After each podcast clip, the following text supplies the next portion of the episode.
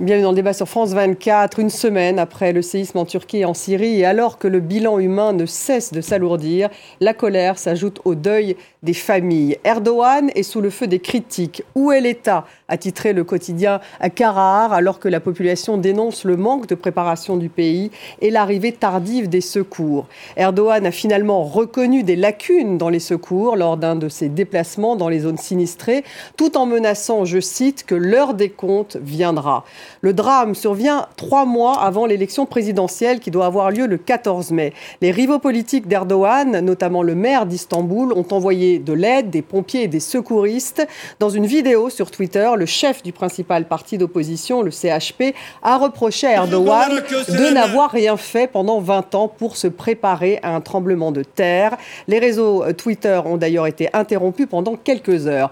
Les autorités turques ont finalement décidé d'incarcérer une quarantaine de promoteurs immobiliers, alors qu'Erdogan est accusé sur les réseaux sociaux toujours d'avoir encouragé une course aux constructions au détriment des normes antisismiques. Au deuil des familles s'ajoutent donc les conséquences politiques du séisme. Erdogan devra-t-il rendre des comptes? Comment expliquer les retards des secours dans le pays et la fragilité des constructions?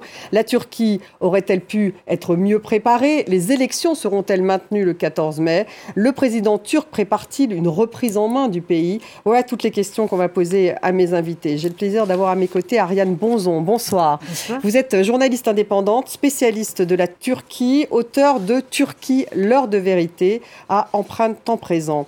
Merci d'être avec nous ce soir. En face de vous, Didier Billion, bonsoir, directeur adjoint de l'IRIS, spécialiste de la Turquie et du Moyen-Orient. Votre livre, c'est La Turquie, partenaire incontournable. Merci d'être là, Didier Billion. Nedim Gürsel est avec nous. Bonsoir. Bonsoir. Vous êtes écrivain, écrivain turc. Votre dernier roman, Voyage en Iran en attendant l'imam caché, c'est Acte Sud.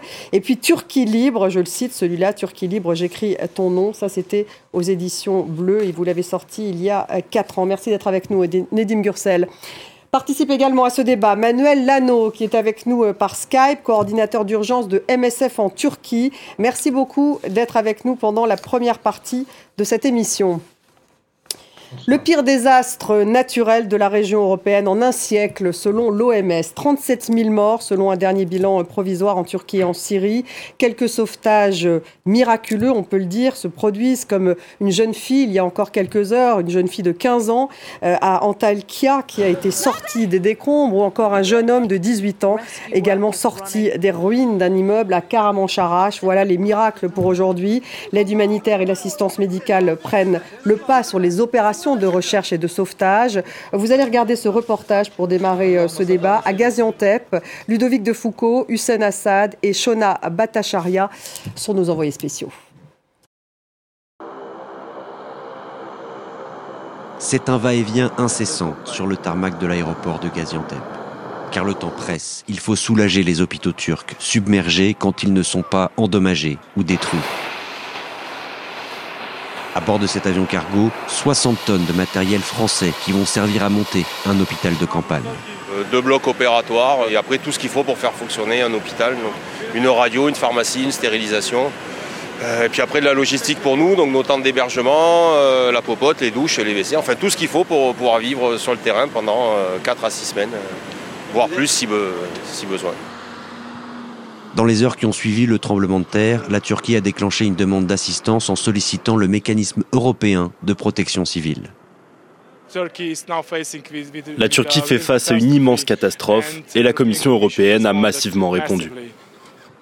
Plus de 80 pays sont représentés en Turquie, avec près de 10 000 personnels étrangers sur le terrain. Nous avons de la reconnaissance envers tous ces amis, ces alliés qui sont avec nous pendant cette période éprouvante. Après le matériel arrivent les hommes et les femmes du dispositif Escrime, pressés de se mettre au travail. Donc là, ce serait une centaine euh, de patients par jour. Donc après, ça dépend de la gravité des soins, mais euh, voilà, on a une capacité maximum de 75 lits, euh, plus voilà, des soins ambulatoires à la journée. Il y a plus de 100 000 blessés et tout ce qu'un tremblement de terre peut avoir comme conséquences sanitaires, infections, épidémies. Il faut aussi assurer une continuité des soins quotidiens. La vie continue même dans les zones sinistrées. Manuel Lano, puisque vous êtes le coordinateur d'urgence de MSF, est-ce qu'effectivement l'assistance médicale arrive euh, dans le pays, en Turquie Et quel est le point sur place, le bilan fait que vous pourriez faire à ce jour? Je pense qu'il faut, en fait, il faut commencer par saluer le travail des, euh, du personnel médical turc, euh, qui a répondu tout de suite et qui a fait vraiment un, un, travail remarquable dès les premières heures. On vient de terminer, euh, on a des équipes un peu sur l'ensemble des zones affectées et on a visité un certain nombre d'hôpitaux, certains endommagés, certains, certains fermés y compris. on a rencontré des, équipes médicales fatiguées, mais qui vraiment ont fait un travail remarquable avant d'être relevé par, euh, par des, dizaines de milliers de, collègues de l'ensemble de la Turquie. Euh, la Turquie ayant mobilisé 145 euh, 000 travailleurs personnels médicaux pour organiser des rotations sur, sur les hôpitaux de, de, la région. Donc je pense que c'est important de le, de le souligner parce qu'effectivement, il est important aussi de, de de bien euh, noter l'appui euh, des, euh, des, États qui viennent soutenir la Turquie en envoyant des hôpitaux de, campagne. mais le travail a avant tout été effectué par les, par les équipes turques. et aujourd'hui, effectivement, il y a besoin dans un certain nombre d'endroits de renforcer les, les, hôpitaux qui ont été endommagés, probablement pour de nombreux mois, le temps de pouvoir les, les réouvrir et les, et les réparer. Les secours hein, ont mis du temps à arriver sur le terrain. Les populations se sont senties abandonnées. On, a, on a vu un certain nombre de témoignages de nos envoyés spéciaux. Même le président turc Erdogan l'a reconnu. On va l'écouter, Recep Tayyip Erdogan. C'était il y a quelques jours. Bien que nous ayons réuni l'une des plus grandes équipes de recherche et de sauvetage de la région, avec plus de 141 000 membres, nous n'avons malheureusement pas été en mesure de réagir aussi rapidement que nous l'espérions ulaştıramadığımız bir gerçektir. Ariane Boson, il y a le drame, l'urgence, et puis cette question, pourquoi une réponse tardive des secours? D'ailleurs, même euh, Erdogan fait son mea culpa. Comment l'expliquer dans un pays qui connaît déjà le tremblement de terre? Alors, c'est vrai que c'est assez rare qu'il fasse des mea culpa. Il est discret, mais c'est quand même un mea culpa. Hein. Tout, tout l'enjeu pour, euh, pour le président Erdogan, c'est de faire qu'il ne soit pas considéré comme le responsable politique, mais qu'il soit au contraire vu comme celui qui va faire faire beaucoup, c'est-à-dire arriver à, reconstruire très vite, à, apporter toute l'aide. Hein. Ça, c'est très important pour lui, c'est bien l'enjeu. Alors, pourquoi les secours? D'abord, c'est un énorme tremblement de terre. Je veux dire, c'est des proportions énormes. C'est dix provinces qui sont touchées. Plus important que euh, celui de 1999. Bien plus. C'était deux, c'était deux provinces euh, en, en 1999. 17 000 morts à l'époque. C'était l'été. Moi, j'y étais hein, à l'époque. C'était l'été. Là, c'est l'hiver. Alors, il y a des inconvénients à un, tremblement de terre l'été, hein, mais l'hiver, là, ils, dorment dehors, euh, c'est extrêmement dur. Les, infrastructures, les routes, par exemple les aéroports, certains ont été détruits. Donc ça, c'est quand même un problème. Il faut, c'est pas un petit tremblement de terre, hein, c'est une grande, une grande importance. Maintenant, il y a d'autres problèmes plus structurels, c'est-à-dire que euh, on assiste, si vous voulez, euh, avec Erdogan depuis 20 ans, il y a eu un détricotage de l'appareil d'État et aussi des associations, des organisations non gouvernementales. C'est-à-dire que les trois grandes euh, organisations qui sont TICA, qui sont AFAD et qui sont la, les croissants rouges ont été repris en main par le pouvoir et peut-être au détriment d'une certaine efficacité. Vous êtes d'accord, Didier Billon Vous parlez peut-être de l'AFAD, hein, l'agence gouvernementale, qui en fait aurait repris en main ces différentes associations et au final, quoi, trop centralisé, trop bureaucratique, ça serait l'une des raisons euh, pour lesquelles justement il y a eu du retard dans ces secours? Mais il y a quand même plusieurs niveaux de critiques éventuelles. Mais au-delà Moi, j'ai discuté avec pas mal de médecins d'urgence, euh, avec le porte-parole de la sécurité civile française, donc qui coordonne un peu l'envoi de, de nos hommes sur place, des hôpitaux de campagne, etc. Et tous s'accordent à dire qu'il y a quand même eu, certes, une période de latence, mais très courte en réalité. Ça a duré quand trop même longue. Euh, mais non, 24-48 heures. Hein, non, non, ça a duré moins de 24 heures. Ça dépend des endroits. Non, mais d'accord, mais je pense Pas les grandes villes, mais en tout cas les les petites villes à côté. Il faut savoir mesure garder. Euh, ce que disait Ariane est très important. Le séisme, c'est un peu plus d'un tiers du territoire français, pour donner une échelle. Nous sommes en plein hiver. Il y a des, c'est une région montagneuse, enneigée. Il y a des routes qui ont été très difficilement praticables, voire totalement détruites. Il y a des ponts qui se sont écroulés. Des aéroports qui n'ont pas pu euh, accueillir d'avions. Là, pendant plusieurs jours, il est exact. Donc tout cela est quand même infiniment compliqué. Et moi, je ne veux pas faire de comparaison stupide, mais quand je vois des inondations en France ou des feux de forêt comme l'été dernier, j'entends les récriminations et c'est bien logique Donc parce que les hommes et les gouvernementale n'explique pas du tout. Je euh, pense qu'il faut savoir mesure garder, qu'il y a sûrement des problèmes structurels qu'effectivement il y a un détricotage de l'appareil d'État, mais je me souviens qu'en 99, c'était avant l'arrivée de Erdogan au pouvoir, et qu'à l'époque il y avait eu beaucoup de critiques parce que euh, l'État paternel, le devlet baba, comme on dit en Turquie, n'était pas à la hauteur. Donc ce problème, il n'est pas nouveau, il n'est pas réductible à Erdogan, même si celui-ci est au pouvoir depuis plus de 20 ans, il a donc toutes les responsabilités, il faut qu'il les assume. Et puis j'aimerais, mais peut-être plus tard, qu'on aborde les problèmes structurels de la nature des constructions, car là, il y a une responsabilité écrasante. Euh, Nedim Gursal, un mot justement. Vous, vous êtes de Gaziantep, hein, c'est votre euh, ville d'origine, même si vous êtes depuis très longtemps en France. J'imagine que vous avez été particulièrement euh, vous, vous avez un avis sur cette question du retard des secours? Écoutez, je dirais tout d'abord que j'ai été profondément attristé par ce qui s'est passé. C'est un grand désastre. Il s'agit de l'apocalypse. Et tout à l'heure, vous avez montré les images de Gaziantep. Évidemment, je ne peux pas être indifférent à tout cela. Mais en ce qui concerne les responsabilités, je ne suis pas tellement d'accord avec Didier Billion. D'abord, euh, il y a eu beaucoup d'incompétences. Vous avez parlé de Afad. Mais le directeur d'Afad est un théologien. Pourquoi nommer à une agence de secours pour les catastrophes naturelles un théologien spécialiste du soufisme anatolien? Avec tout le respect que j'ai pour ce monsieur, là, il y a quand même un problème. Maintenant, euh, les secours ont été euh, envoyés tardivement. Tout le monde est d'accord là-dessus, y compris le président Erdogan, il vient de, de le dire. C'est vrai que c'est un énorme séisme, il n'y en a pas eu un seul, mais deux. C'est vrai que dans ce genre de situation, on peut faire euh, le mieux, mais sans vraiment arriver à des résultats. Mais moi, ce que je voudrais souligner, c'est l'aspect, euh, disons, incompétent et aussi négligence. Peut-être qu'on peut revenir là-dessus. Et c'est pour cela que la colère monte aussi. Ah, Juste un petit point. Dans des situations comme ça, qui en fait joue un rôle important? C'est l'armée. Hmm.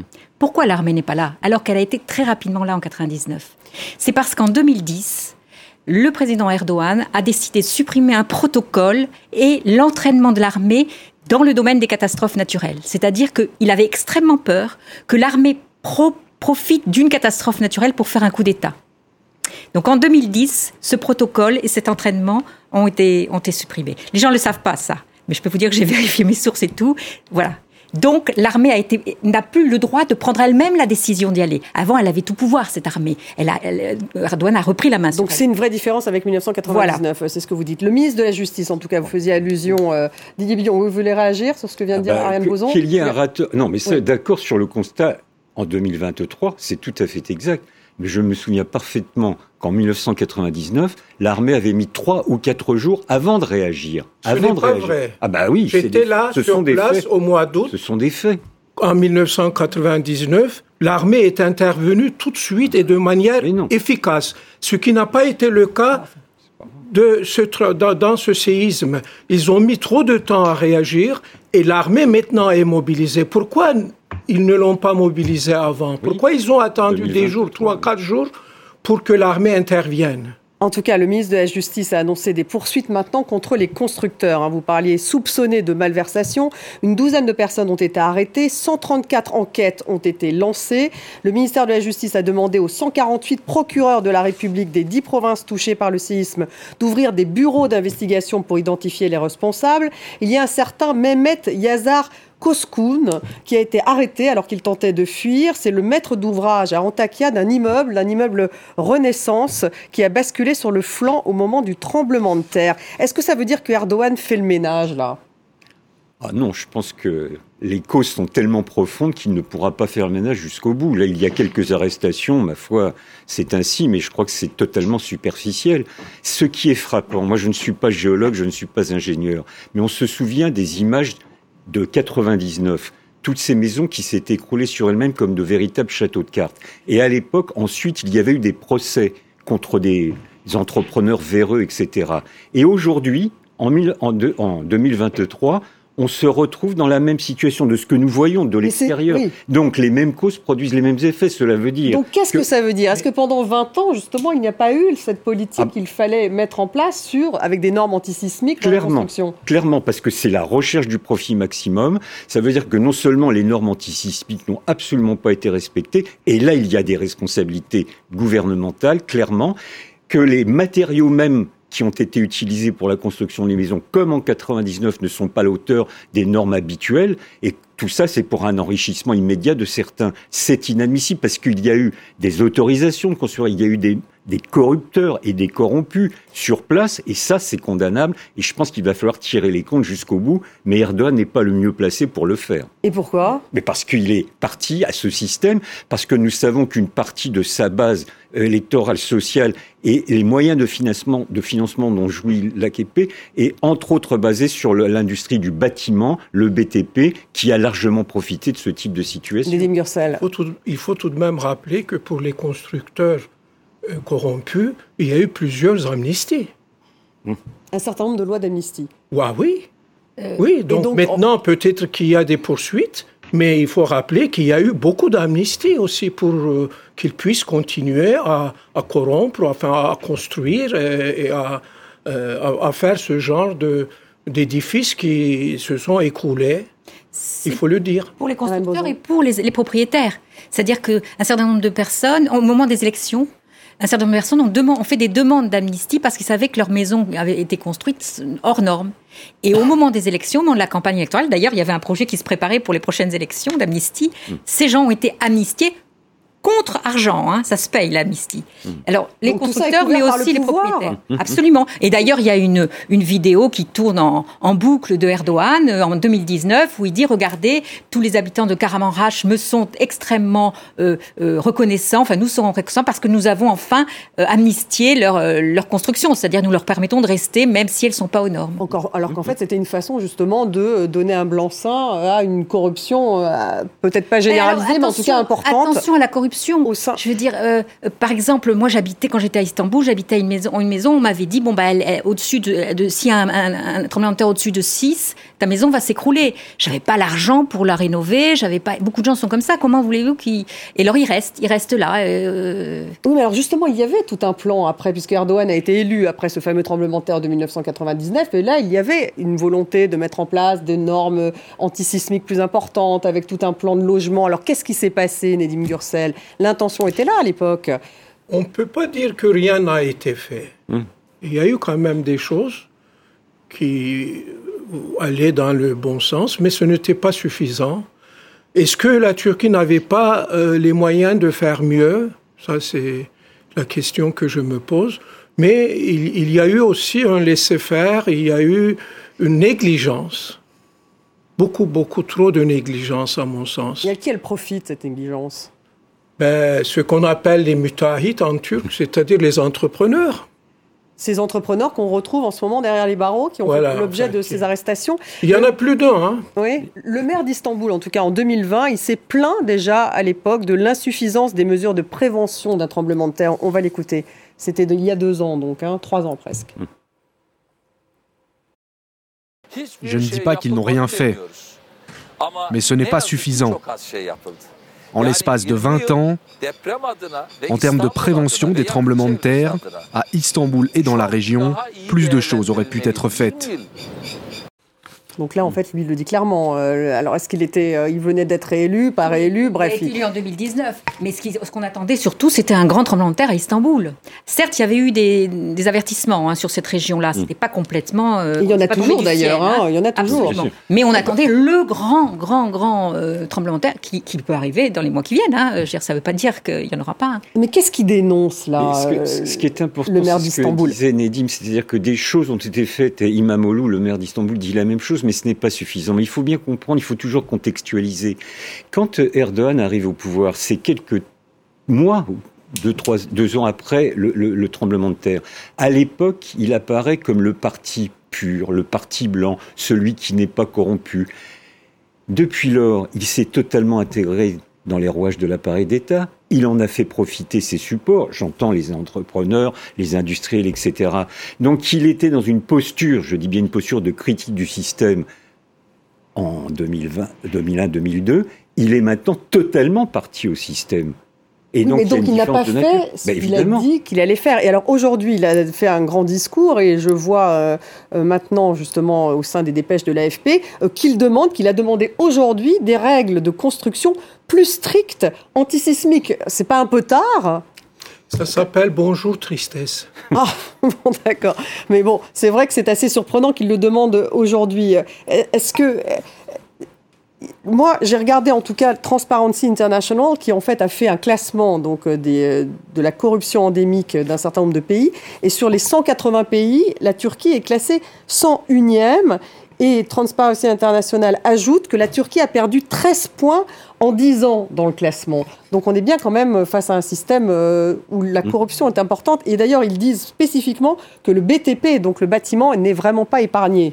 Bon, ça a toujours existé. Hein. Les pots de vin ont toujours existé. Ce qui s'est passé avec l'arrivée de l'AKP au pouvoir, c'est qu'il y a eu une institutionnalisation de la corruption des pots de vin. C'est-à-dire que les pots de vin, en fait, au départ, n'étaient d'ailleurs pas versés pour l'enrichissement personnel des, des politiques. C'était versé pour le parti, mmh. pour faire des actions euh, auprès des soutiens des partis, etc. Après, il y a eu un glissement et ça a été pour l'enrichissement personnel. Mais il y a eu une institutionnalisation des pots de vin de cette corruption-là qui, la corruption existait avant, mais pas de cette manière-là. Nedim Gursel, elle n'existait pas de cette manière-là auparavant, là c'est pire qu'avant? C'est-à-dire quand on écoute les discours du président Erdogan, on se croit quand même dans un univers un peu irréel, pour ne pas dire surréaliste. Il y a encore deux jours, par exemple, il a parlé de la fatalité. Aujourd'hui, il parle de corruption. Je me demande ce qu'il dira demain. C'est un peu contradictoire tout cela. Ça vous inquiète un peu? Est-ce qu'il y a Moi, je suis très discours? Inquiet. Et puis, il faut aussi dire, peut-être qu'on va en parler tout à l'heure, que cet incident aura des conséquences politiques importantes. Alors justement, c'est inévitable ça fait partie des questions politiques. Est-ce qu'il est pourrait en profiter, Erdogan, pour reprendre en main un peu euh, le pays dans le cadre justement à la fois de l'état d'urgence, dans le cadre des arrestations, euh, dans le cadre. Pardon, ce, ce, qui est sûr, c'est que les élections n'auront pas lieu comme convenu le 14 mai. Ça, vous en êtes sûr ce Ah oui, euh, parce que pour l'instant, ça n'a pas été Il est question qu'elles aient lieu peut-être en juin, hmm. peut-être plus tard. Mais pour qu'elles puissent avoir lieu plus tard, il faut respecter la Constitution. Et la Constitution dit que ce n'est qu'en état de guerre mhm. que les élections peuvent être reportées. Alors on va voir comment M. Erdogan, maintenant, peut-être qu'il dira, oui, c'est la fatalité, mais c'est beaucoup plus grave qu'une guerre, par exemple. Alors il y aura toutes ces, toutes ces questions qui vont se poser euh, dans les jours qui viennent, et je me demande si M. Erdogan ne va pas profiter de, cette situation pour reporter les élections au plus tard possible. Dit Billon. Ça serait une possibilité. Donc, c'est euh, une possibilité. En même temps, s'il utilise cet argument d'état de guerre. Euh, Alors, deux remarques. Tout d'abord, l'état d'urgence. on peut en discuter. Moi, ce qui m'a profondément choqué, c'est une mesure qui a été prise. C'est pour les étudiants la suppression des cours en présentiel d'ici la fin de l'année universitaire tous les cours auront lieu en visio, comme on faisait à l'époque de la pandémie. Et pourquoi? Il y a une volonté de supprimer toute possibilité de regroupement, de débat. On sait bien que les universités en général, c'est des plaques sensibles, sans faire de mauvais jeu de mots, des contestations potentielles. On sait bien qu'une très large partie de la jeunesse turque n'est pas très pro-Erdogan. Donc tout cela, c'est pour tenter d'éviter que des débats se cristallisent dans les deux, trois mois à venir. Ça, c'est la première chose.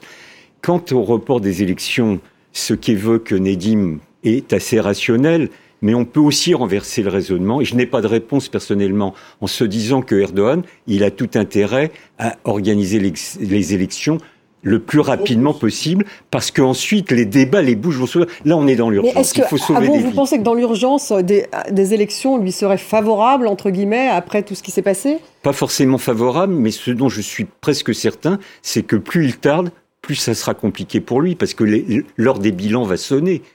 Et donc, si nous considérons, et je crois que ça faisait l'unanimité ici, qu'il y a une responsabilité de Erdogan et du système qu'il défend, alors cela risque de lui coûter de nombreuses voix. Et nous savions, d'après les derniers sondages, que les, les résultats étaient au coude à coude. Donc tout cela est un, est un enjeu très important, bien sûr, mais c'est un pari dangereux de son point de vue que de les reporter de quelques semaines ou quelques mois. Ceci étant, je ne suis pas dans sa tête. Peut-être un an, Ariane Boson. En ce qui concerne les universités, ils ont aussi euh, vidé les résidences d'étudiants. Les étudiants, maintenant, euh, ne savent pas où aller et ils vont installer les victimes de la catastrophe. Alors qu'il y a une infrastructure. Dans ces résidences d'étudiants oui, euh, aujourd'hui même, les étudiants euh, se trouvent euh, à la rue ou je ne sais pas, peut-être chez leurs parents, peut-être ailleurs. En tout cas, je ne sais pas pourquoi cette décision a été prise, d'autant plus qu'il y a une infrastructure hôtelière importante, notamment dans le sud du pays, dans la région d'Antalya, et les hôtels ne sont pas, à ce que je sache, remplis.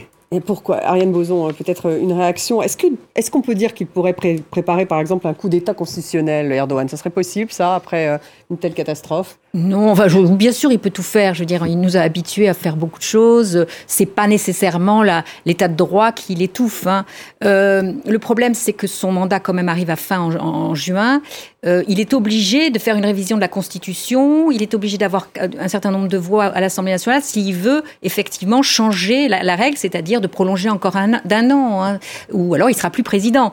Et je ne suis pas absolument sûre que ne plus être président en faisant, en faisant une campagne électorale sans être président, c'est à son affaire, parce que lui, il a mobilisé toutes les ressources de l'État, il tient si vous voulez, le Conseil supérieur euh, des élections, les, les, toutes les présidents des, des comités électoraux, tout ça sont des gens qui sont quand même assez acquis. Il a quand même très, le, mot de jeu est, mauvais, mais bétonné, c'est-à-dire qu'il a vraiment tout organisé pour cette campagne et pour ces élections, pour avoir la main. En particulier le dépouillement, par exemple, le dépouillement est fait par une association qui est proche de, de l'armée, qui voilà.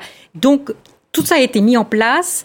Attendre plus longtemps, c'est risqué que ça s'effiloche et que ça se qu'ils ne tiennent pas aussi bien euh, tout, ce, tout cet appareil. Donc il va réfléchir avant de donner une date précise, euh, peut-être quelques mois. Pourquoi l'opposition, euh, on la sent à la fois, donc elle, critique Erdogan sur la gestion, donc à la fois donc des secours, mais aussi donc sur les différents immeubles immobiliers. Elle critique aussi, il y a eu une suspension de Twitter pendant un moment parce qu'elle critiquait beaucoup le président turc sur Twitter. Pourquoi? Mais on la sent pas vraiment unie l'opposition. Elle n'a toujours pas de leader, me semble-t-il, alors qu'on devait, devait être nommé aujourd'hui ou hier. Oui, alors on peut comprendre que dans la situation actuelle, la désignation du leader, celui qui porterait d'une façon unie les voix des six partis d'opposition qui sont regroupés depuis maintenant plusieurs mois euh, soit reportée. Ça, c'est compréhensible. Mais le problème des oppositions en question, c'est qu'elles ne sont pas unies en réalité. Euh, elles ont accouché il y a une quinzaine de jours d'un programme qui brille par son aspect très vague. Alors tout est abordé, mais ce n'est absolument pas chiffré. Donc on voit que les différentes composantes de l'opposition, de cette opposition-là en tout cas, euh, ont des divergences sur la question sociale, sur les mesures économiques, sur les objectifs économiques. Il y a d'autres questions tout aussi essentielles. La question kurde, bien évidemment, qui de mon point de vue reste toujours le défi principal. Et nous savons que les partis qui composent cette plateforme des six ne sont pas d'accord. Donc évidemment, aujourd'hui, ils critiquent beaucoup, et c'est bien leur rôle, et c'est tout à fait légitime. Ils ont envoyé des secours de leur côté, ils absolument. Ont, euh, mais sans coordination d'ailleurs avec, euh, avec le pouvoir en place. Mais en réalité, euh, ils seraient au pouvoir, mais enfin on ne va pas faire de petite fiction, serait-il plus efficace Il ne faut pas sous-estimer, on peut le regretter, mais c'est ainsi leur profonde division. Donc aujourd'hui, ils sont critiques, c'est logique, ils sont dans leur rôle. Mais euh, quant à proposer des solutions tangibles, efficientes pour l'immédiat, bah, ils ne sont toutefois pas préparés à cela. Nedim Gursel, ils accepteraient que les élections soient reportées comme ça de plusieurs mois? Ils n'auraient pas le choix Ils seraient obligés d'accepter?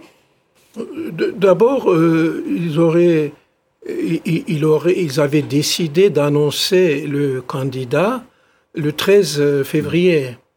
Évidemment, vu la situation, euh, ce n'était pas possible. Mais quand on parle de l'opposition, on a tendance aussi à occulter un peu l'existence de HTP. qui est évidemment un parti important, et il a été question qu'il soit interdit. Interdit. C'est le parti des Kurdes. Hein, voilà, le parti des Kurdes.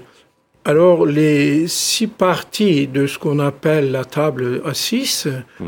euh, s'entendent pour le moment entre eux. Mais euh, je crois que l'opposition a marqué quand même des points. Et elle souhaite que les élections aient lieu le plus tôt possible aussi.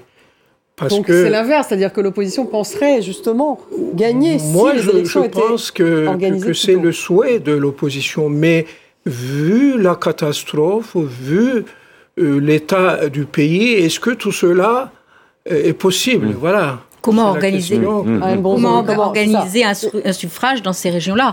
Enfin, je veux dire, les, bâtiments euh, ne sont plus. Il y a certains bâtiments publics où on doit aller voter qui doivent, qui doivent être à plat. Enfin, même concrètement, c'est très compliqué de faire voter. Il y a à peu près quoi 15, 15 millions de personnes dans les, les, provinces touchées. Comment on va arriver à organiser un et préserver la sécurité dans les urnes et préserver la sécurité préserver la sécurité tout court. Je ne sais pas si vous vous souvenez, mais il y a quelques semaines, enfin il y a 15 jours environ, il y a eu euh, les, Américains ont fait savoir qu'il y avait des risques d'attentats, éventuellement provenant de, l'État islamique euh, en Turquie. Les consulats ont tous fermé. Euh, il y, a, ce risque existe encore. Hein. Il y a une résurgence de l'État islamique en Syrie, et dans ce, ces périodes de chaos, il peut y avoir aussi des attentats. Donc c'est c'est quand même. Euh, Donc ça veut dire que le scénario le plus probable, c'est tout de même qu'elles soient reportées, ces élections, euh, Didier Billion, a priori. Euh, c'est ce qui est le plus probable. Nous ne sommes pas dans la tête de Erdogan, c'est lui qui décidera. Didier a l'air de dire oui maintenu à la date prévue initialement, mais avec euh, toutes les restrictions matérielles, logistiques euh, afférentes à, cette affaire. Organiser des élections, c'est compliqué. Et là, encore une fois, vous avez une énorme partie de la Turquie qui n'est plus en situation d'organiser quoi que ce soit, en tout cas en termes électoraux. Les, bureaux de vote n'existent plus. Les registres électoraux, pour beaucoup, ont disparu parce que les mairies euh, se sont écroulées. Enfin, il faut essayer d'imaginer, moi je ne suis pas sur place non plus, mais l'ampleur de la catastrophe. Euh, Mais vous allez voir, quand il y aura les élections, les victimes de cette catastrophe vont voter. Oui. Et alors justement, est-ce qu'ils vont voter contre Erdogan C'est-à-dire, il, est, question que les, qu'ils trichent. Ah. Les responsables trichent pour faire voter. Parce que les, morts votent, vous savez, dans beaucoup de pays. En Corse C'est ça que vous une spécialité surtout des pays comme euh, la Turquie. Alors, euh, il y a aussi cette question qui se pose. C'est-à-dire euh, inscrire les morts pour qu'ils puissent voter. Et alors, ça favoriserait qui, ça, d'inscrire les morts euh, bah, ça, Quel camp? Ça, c'est bah, le pouvoir, évidemment. Le pouvoir, parce que ce qui, est, non, ce qui est important, c'est de voir aussi le contexte. Euh, Ariane l'évoquait précédemment, le Haut Conseil électoral, puis les différentes représentations de ce Haut Conseil électoral sont maintenant tenues par des gens de l'AKP. Donc c'est pas le hasard, c'est pas le, ça n'a pas été tiré au dé. Donc c'est une volonté politique de tenter au mieux de tout contrôler. Et nous savons que traditionnellement en Turquie, il y a peu de trafics électoraux, sauf lors des deux dernières échéances électorales où il y a des cas avérés de, de, de trifouillage, je ne sais comment on dit, de, fraude, électorale. Merci. Euh, et on peut craindre que dans la situation telle qu'on la connaît aujourd'hui, euh, ça ne fasse qu'empirer. Donc ça veut dire dérive autoritaire peut-être encore plus forte avec justement une situation comme celle d'aujourd'hui, ce drame C'est ce qui se joue.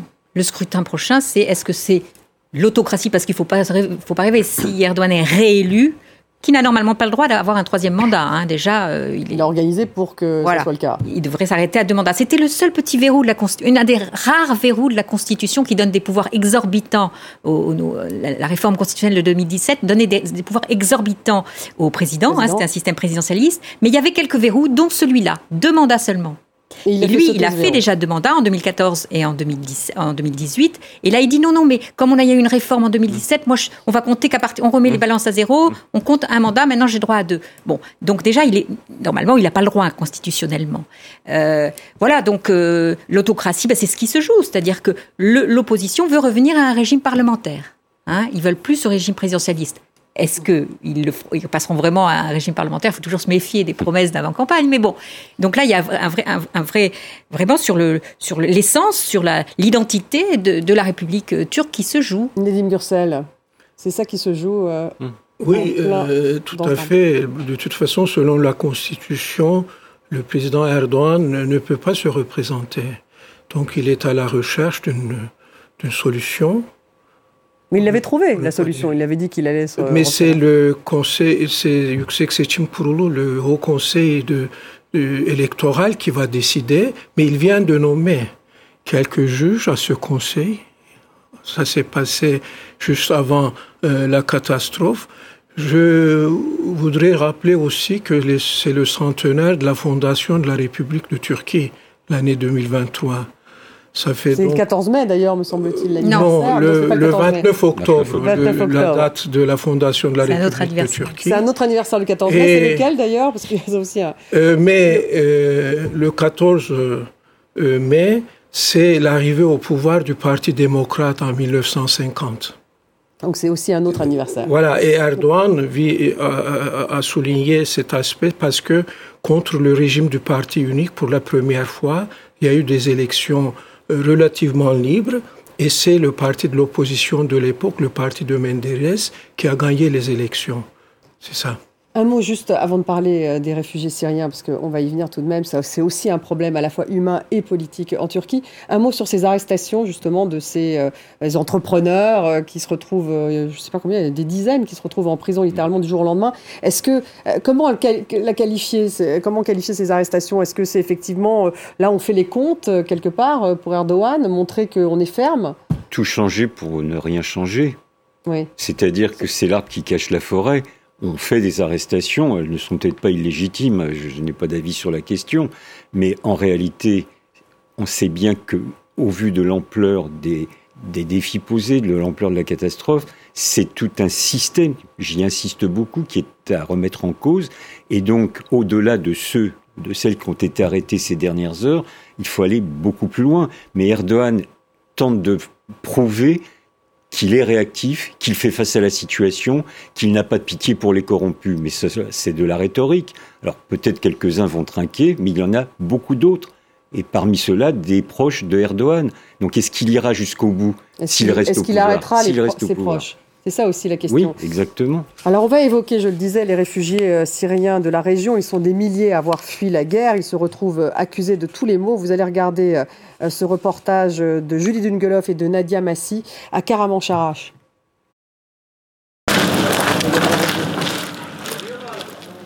Les jours s'écoulent et les corps continuent à être extraits des décombres. Nous sommes à Karamanmaraş, une ville proche de l'épicentre du séisme. Ici vivent de nombreux réfugiés syriens.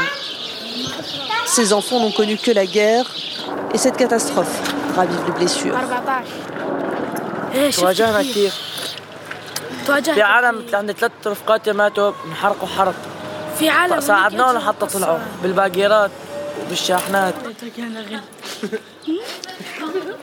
Mohamed a 12 ans, il est né à Hama dans le centre de la Syrie. Il nous emmène rencontrer ses huit frères et sœurs. Leur maison a été durement touchée, mais ils n'ont nulle part où aller alors il continue à y dormir. J'ai peur. Chaque fois que j'entre dans ma chambre, je pense qu'elle va bouger et s'effondrer, que ça va encore faire beaucoup de bruit. Il n'y a pas que moi qui ai peur. Mes frères et sœurs aussi. Ma petite sœur a tellement peur, elle ne veut plus y mettre les pieds. Le toit est cassé et cela nous effraie aussi. Les barbouches ont perdu plus qu'un toit, ils ont perdu leur refuge. En une nuit, la stabilité retrouvée, a volé en éclats. Le lendemain du tremblement de terre, les enfants étaient très affectés psychologiquement. Même s'ils ont pris l'habitude de s'adapter avec la guerre en Syrie, à chaque fois qu'ils sortent, ils craignent un nouveau séisme ou une bombe larguée par Bachar al-Assad.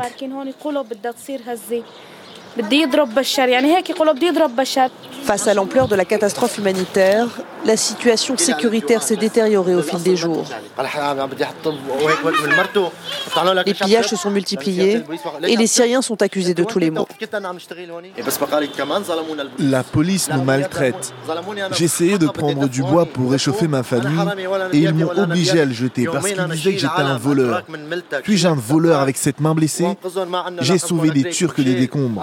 Je suis resté deux jours pour les aider. Mes enfants aussi. Dans Dans cette région où les communautés coexistent depuis des siècles, ces tensions préexistaient alimentées par une classe politique en campagne. Elles sont aujourd'hui croissantes et de nombreuses familles comme les Barbouches s'interrogent sur leur avenir. Ariane Bourson, on voit bien qu'il y a une montée de la xénophobie contre justement ces euh, populations euh, syriennes euh, réfugiées. donc ce sont, ils sont dans un traumatisme au sein d'une population turque également traumatisée. Ça devient un enjeu politique aussi, en plus d'être un enjeu humain. Alors d'abord un mot, je veux dire, rien ne leur a été épargné aux Syriens. Enfin, s'il y a un peuple martyr aujourd'hui, c'est bien les Syriens. Regardons ce qui s'est passé ces 10, 11, 12 années dernières, c'est terrifiant. quoi.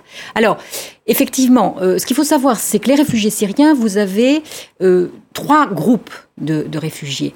Euh, la, Convention de Genève ne s'applique pas aux Syriens, la Convention de 1951 ne s'applique pas aux Syriens.